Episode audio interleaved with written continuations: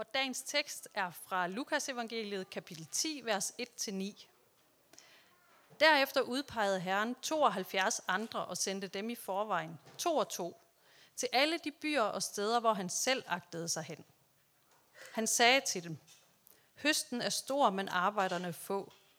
Bed derfor høstens herre om at sende arbejdere ud til sin høst.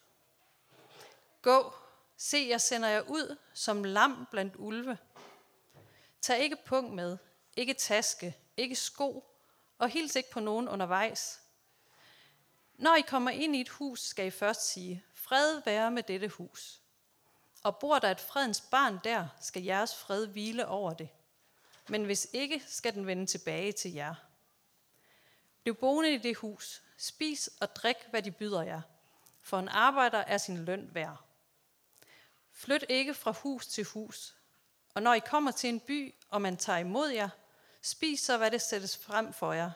Helbred de syge i byen og sig til dem, Guds rige er kommet nær til jer.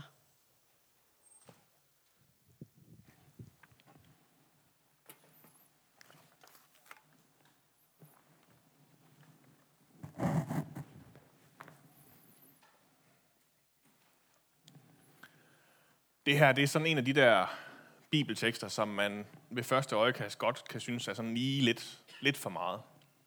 Sådan nærmest sådan lidt kulturimperialistisk eller sådan noget. Jesu disciple de bliver sendt ud i den her farlige, farlige verden. Små lam blandt farlige ulve. Og så er der sådan en kæmpe stor menneskehøst, der bare venter på, at der er nogen, der kommer med en stor majtasker og kan, kan klare den. Og derfor så kunne det jo også være nemmere at sige, den lader vi ligge. Den her, den lader vi Jehovas vidner og mormonerne og alle de andre mærkelige om. Øh, alle dem, som vi meget, meget nødige vil associeres med. Så kan de gå ud og banke på tilfældige folk større, og irritere dem en frygtelig masse, og komme med deres øh, envejskommunikation, som, som kun stopper igen, hvis man sluger det hele eller jager dem væk. Men det er nu alligevel en skam, synes jeg. For der ligger altså også rigtig, rigtig meget godt her og venter på os. Hvis bare vi lige forstår lidt mere af, hvad det egentlig er, der sker, når jøder i det første århundrede, de træder ud uden for deres egen dør og banker på hinandens. Og måske er der faktisk også et par udfordringer i det, som passer til Aalborgenser og hvad vi ellers er af diverse nationaliteter i det 21. århundrede. Den her tekst, den rummer nemlig rigtig, rigtig meget fantastisk vejledning til, hvordan man griber det an, når man oplever et kald til at gøre noget ekstraordinært. Så lad os prøve at dykke ned i det. Jesus sender 72 disciple i forvejen ud til byer, som han selv regner med, han skal besøge. Det vil sige, at nu er det altså hele flokken. Det er revl og krat, der bliver sendt afsted nu. Alt, hvad der kan krybe og gå, af discipleflokken. Ingen af dem bliver dog sendt ud alene. Alle får mindst én makker med, og så er de jo faktisk bare fortrappen. For Jesus, han vil også selv besøge alle de her byer. Høsten er stor. Mulighederne er der masser af. Det eneste, de mangler, det er nogen, der tør gribe de muligheder. Så nu sendes de ud, og så skal der lige skrues lidt op for spændingskurven. For som Jesus siger til dem, så sender han dem ud som lam blandt ulve. Det kan han jo som sådan godt have ret i, i hvert fald på den ene side af det. Det er mere eller mindre 72 teenager, han sender ud. De er ikke særlig gamle, sådan nogle mellemøstlige disciple. De er, det, det er måske fair at, at kalde dem for små dumme lam. Men hvem er det alle ulvene er? Og hvad er det for en strategi? Hvis Jesus han er hyrden, hvordan kan det så forsvares, at han sender sine får ud blandt ulve? Han burde vel netop sørge for at holde sine får så langt væk fra de her ulve som overhovedet muligt. Fordi man kan sige, selv, selv flere hundrede får vil jo ikke have en chance, hvis der kommer en uld ind i flokken. Den vil jo flå dem alle sammen op. De har intet forsvar. Men det er ligesom om, at lige pludselig, så er der byttet fuldstændig om på rollerne om på, hvordan sådan noget plejer at fungere i dyreriet.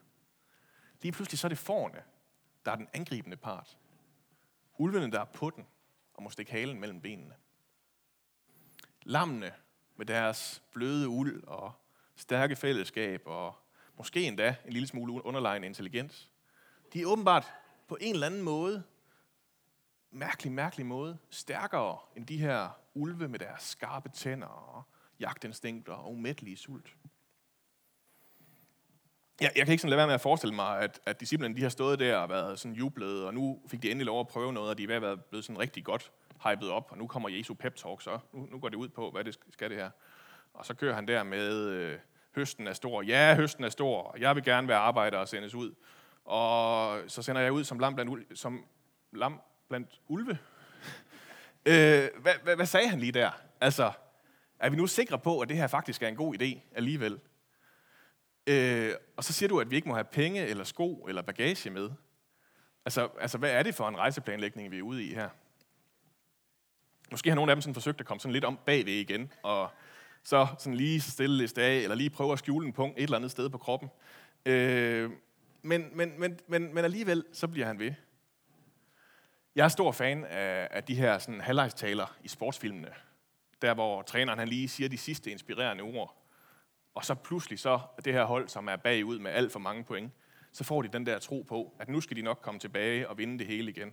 Og så kører træneren derinde, og de sidder helt udkogte, og han siger, this is your time, go out there and play your hearts out. Og, this is who we are. You have to taste the wind, want the win. Above all, the will to win. Og så er alle ligesom hypet op, og vi sidder der, og musikken kører, og, og, og hjemme i skulpturerne, så kan vi også mærke, at nu kan vi i hvert fald godt slå de der meget, meget store fyre fra det andet fodboldhold. Øh, men Jesus, han har overhovedet ikke styr på, hvordan de her regler for sådan en god tale, de fungerer. Der er ikke engang lækker baggrundsmusik på. Og øh, der er ikke nogen elegante, inspirerende citater, der lige får disciplinen til at tro så meget på sig selv, at resten det følger med automatisk. Alligevel så ender de med at gå. Og de har ikke rigtig andre gode grunde til at gøre det, end at de har tillid til ham, der har sendt dem. Selvom han nogle gange siger nogle lidt mærkelige ting om at være lam og sådan noget, så er der alligevel et eller andet, han kan, som man ikke kan få andre steder. Og hvad er det så, den her opgave den går ud på? Hvorfor er det, at et hvert fornuftigt hjælpemiddel på rejsen, det skal blive derhjemme? Hvorfor må de ikke engang hilse på nogen undervejs? Det tror jeg, der er der to grunde til. Det første, det er, at det her det er så vigtigt, at det skal gøres lige nu. Det skal ikke udskydes, udskydes af, at de lige skal ud og shoppe de rigtige vandresko, eller lige spare de rigt, lidt flere penge sammen først. Og når de ikke må hilse på, på folk på vejen, så er det jo fordi, at sådan en, en, en, en vej i Mellemøsten i det første århundrede, den er fyldt med fædre og kusiner og andre familiemedlemmer, som man lige er nødt til at hilse på og stoppe op og sige, hvordan går det, hvordan går det, hvordan går det, hvordan går det, inden man kan komme videre. Så hvis man lige skulle ind og have kaffe og kage hos hvert lille bekendtskab, man havde på vejen, øh, så var man aldrig kommet nogen steder. Så, så i stedet for, så får de ordre for bare at holde eyes on the prize, lade som om de ikke ser alle de der folk, der kommer forbi, og så må man lige redde tråden ud med faster ellen en anden gang. Den anden grund, det er, at de bliver sendt ud som lam. Og med det vil Jesus sige, at opgaven nu ikke er at komme og erobre noget og være kolonister. De her kulturimperialister, der kommer med alle deres penge og våben, og så kan de stakkels indfødte bare øh, lære, hvordan skabet skal stå. I stedet for, så bliver de sendt ud som lam. De bliver sendt ud i afmagt. Dybt afhængige af, at der faktisk er nogen derude, der vil tage imod dem, der hvor de kommer hen. Dybt afhængige af de mennesker, som de er sendt til. Det er forernes eneste chance. Det er, at der er mennesker derude, der vil invitere dem ind i deres hjem, i deres liv, derude i alle de her ukendte byer, som de sikkert kun har hørt rygter om, der boede mærkelige mennesker i. For nu går Jesus lidt i peditesser. Man kan godt mærke, at det er, det er teenager, han har med at gøre. Nu får de lidt undervisning i, hvordan man siger pænt goddag til folk. Når I kommer ind i et hus, siger han, skal I først sige, fred være med dette hus. Shalom er jo egentlig bare det, de bliver bedt om at åbne samtalen med. Måden alle hilser på hinanden i Mellemøsten. Og der, hvor folk faktisk kigger op og ser dem i øjnene igen og ønsker shalom tilbage, Guds fred tilbage til dem, det er der, de skal gå ind. Der bor fredens børn, nemlig. Dem, der også har del i den her fred, også ønsker, at den her fred, den må herske. Shalom på hebraisk, det er jo den her paradisiske tilstand, som Guds ånd bringer. Der var der ikke længere er forskel på folk, hvor hierarkier og status, der adskiller mennesker, det er blevet brudt ned. Og det, der er gået i stykker, det bliver helt igen. Fordi det, der sker nu, lammene de flytter ind. Og her kan man så igen lige blive lidt nervøs for, det, hvad det er for nogle, nogle, nogle nasserøv, Jesus egentlig han har sat i gang. Men efter mellemøstlige gæstfrihedsstandarder, så manglede det da bare lige. Det er alt det der mitkulturen, vi kommer ind i her. Bare lad som om du er hjemme. Øh, det mener de her. Så, så disciplerne de flytter ind, og de spiser og drikker sammen med de familier, som de er endt hos. De får en god nats søvn, og næste dag så står de op. Og her kan man godt lige øh, overse, hvad det er, der sker i teksten. Men her så er de stadigvæk en del af den familie, de er trådt ind i. Så når de har spist deres morgenmad, så går de selvfølgelig ud i marken sammen med alle de andre i familien og er med til at lave alt det arbejde, der nu ligger foran den dag. Så de lurer og klovbeskærer og hvad man nu ellers gør, lige så ihærdigt som resten af familien. Man flytter ikke bare videre til den næste omgangs gæstfrihed, når man er gået lidt sur i arbejdet. Jesus han minder dem endda om, at de skal spise det, som bliver sat frem. Om det så er stuvet kål eller tørt brød, så skal de spise det, der bliver sat frem alligevel. Det er virkelig teenager, der får de her instrukser. De indgår simpelthen i gensidige relationer, hvor de bliver rigt velsignet af alt det, som dem, de besøger, har at give til dem. Men også hvor de selv giver tilbage af alt det, som de er blevet under udrustet med. Den særlige opgave, som disciplinen så får, det er at helbrede de syge og fortælle, at Guds rige er kommet nær. Til lige præcis de mennesker, de står overfor. os nu. Sige, der er en fysisk nød, de skal tage sig af. Og så er der også en åndelig nød, de også må forholde sig til. At den smådeprimerede verden, som galileiske landarbejdere de har, de har set for sig, ikke er alt, hvad der er at sige om den her verden. At Guds rige det er ved at bryde frem overalt omkring dem. Og at det også er noget, som de kan blive en del af. Jeg synes virkelig, det er nogle geniale instrukser, Jesus han giver sine kære disciple med. Jeg er også præst, så det skal jeg jo sige. Og som sagt, så tænker jeg også, at de er relevante for i dag. For mennesker, som ønsker at forandre verden. Mennesker, der oplever et kald til at gøre noget ekstraordinært. Nu er jeg jo en af de yngre medlemmer i Elsk Aalborg og Elsk Aalborg International. Jeg har kun været med i små halvandet år, siden jeg blev præst her. Og inden da, så havde de jo været i fuld gang i, i 4 og 7 og 5 og alt muligt år. Men som sådan en, der kommer til udefra og kigger ind, så synes jeg virkelig, at jeg ser mange af de værdier fra den her tekst gå igen i det, vi gør. I måden, vi gør det på. De er ikke særlig nemme at holde fast i. Det er helt vildt svært at skulle stille sig gensidigt afhængigt af et andet menneske. Og de fleste af os har jo bittert erfaret skuffelserne, når man prøver det masser af gange. Men alligevel så insisterer vi på at blive ved med at prøve. Prøve på at følge Jesu instrukser og i, hvordan man gør noget godt for andre mennesker.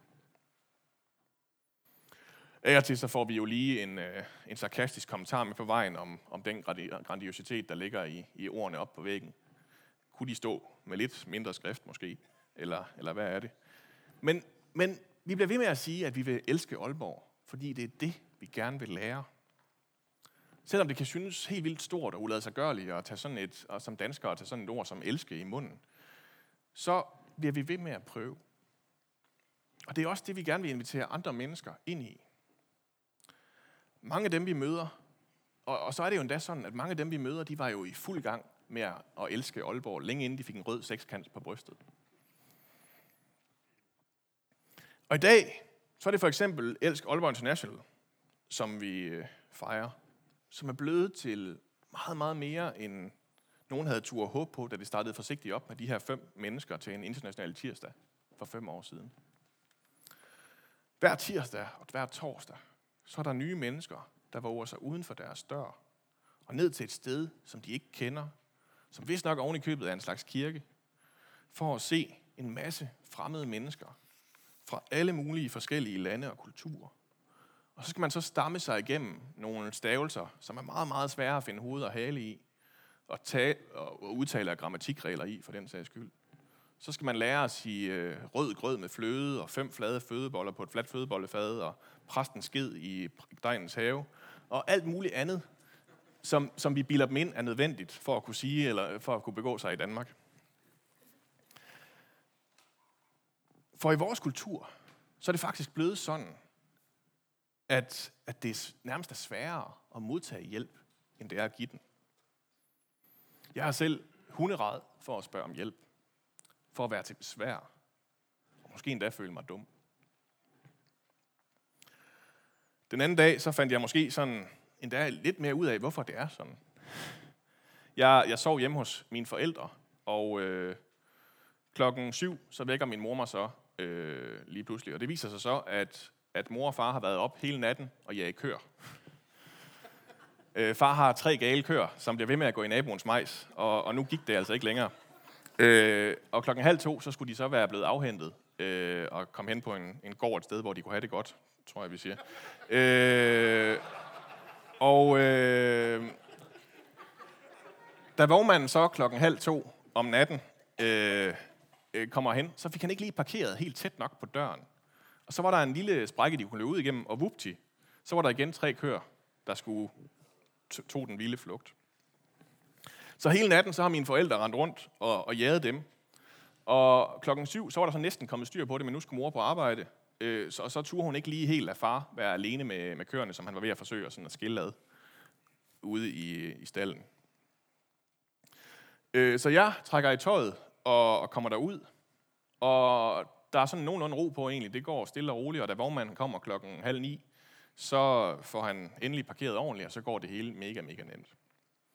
Og bagefter så er far sådan, ja, det må du undskylde, at din mor hæver dig ud af sengen. Det var, ikke, det var ikke noget, jeg bad hende om. Det havde du ikke behøvet. Det kunne, jeg kunne fint have klaret det selv. Og så går det jo op for mig, at det er der her, jeg har det fra. Jeg er vokset op i en slægt, hvor man sætter stor, stor værdi i at kunne klare sig selv og ikke være til besvær for andre. Og derfor så er det også langt sværere for mig at bede om hjælp, end det er at give den. Så selvom vi i dag også siger tak for alle de hjælpere, der har været i gang med dansk undervisning, og al mulig anden frivillig hjælp i Elsk Aalborg International, så siger vi mindst lige så meget tak for alle de mennesker, der har turgjort gøre sig sårbare og modtage den her hjælp. Dem, der har tur spørge, hvad det der ord betød en ekstra gang, selvom alle andre bare lod, som om de havde forstået det. Og dem, der hævde fat i en om torsdagen for at få lidt hjælp til den der ansøgning, eller til at forstå den der varmeregning, eller hvad det nu var, det gik ud på det hele. Og så siger vi tak for alle de mennesker, som voksede ind i det her. Som kom fra sprogundervisningen og blev hængende for fællesskabet. Som startede med at spise maden, og så endte med selv at stå for indkøbene. Alle de lam, som fandt ud af, at de havde brug for hinanden. Og alt det, det kan vi gøre, påstår præsten, fordi Jesus en dag sendte nogle disciple ud, da han prikkede Hanna og de andre på skulderen og sagde, nu skal I i gang. Det var ikke fordi, de venligvis havde styr på det hele, at de kunne deres didaktik eller marketingsplaner eller noget som helst. Men alligevel så tog de skridtene.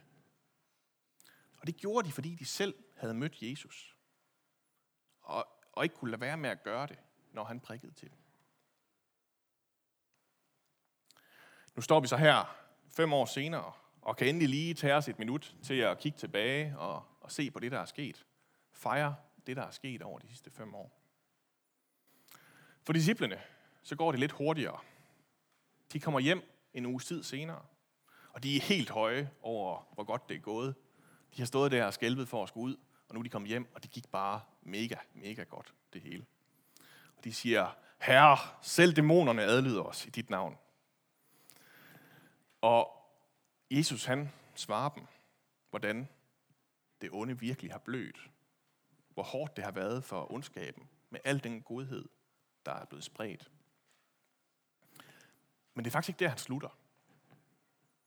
Han slutter med at sige, dog, glæd jer ikke over, at ånderne adlyder jer, men glæd jer over, at jeres navne er indskrevet i himlene. Lige der, når succesen den kan være sådan virkelig ved at stige os til hovedet, når der er masser af helt reelle grunde til at fejre det, så viser sig Jesus sig endnu en gang som verdens kedeligste træner.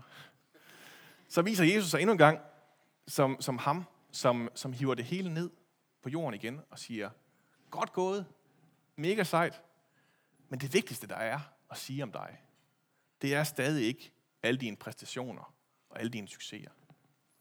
Det vigtigste, der er at sige om dig, det er, at du tilhører mig. Det er, at du er barn af Gud. At dit navn, det er indskrevet i himlene. Og din berettigelse, den ikke er i alt det her, der sker omkring dig lige nu. Om det går godt, og om det er sjovt, og om det er fedt. Din berettigelse, det er, at du er bestemt til det evige.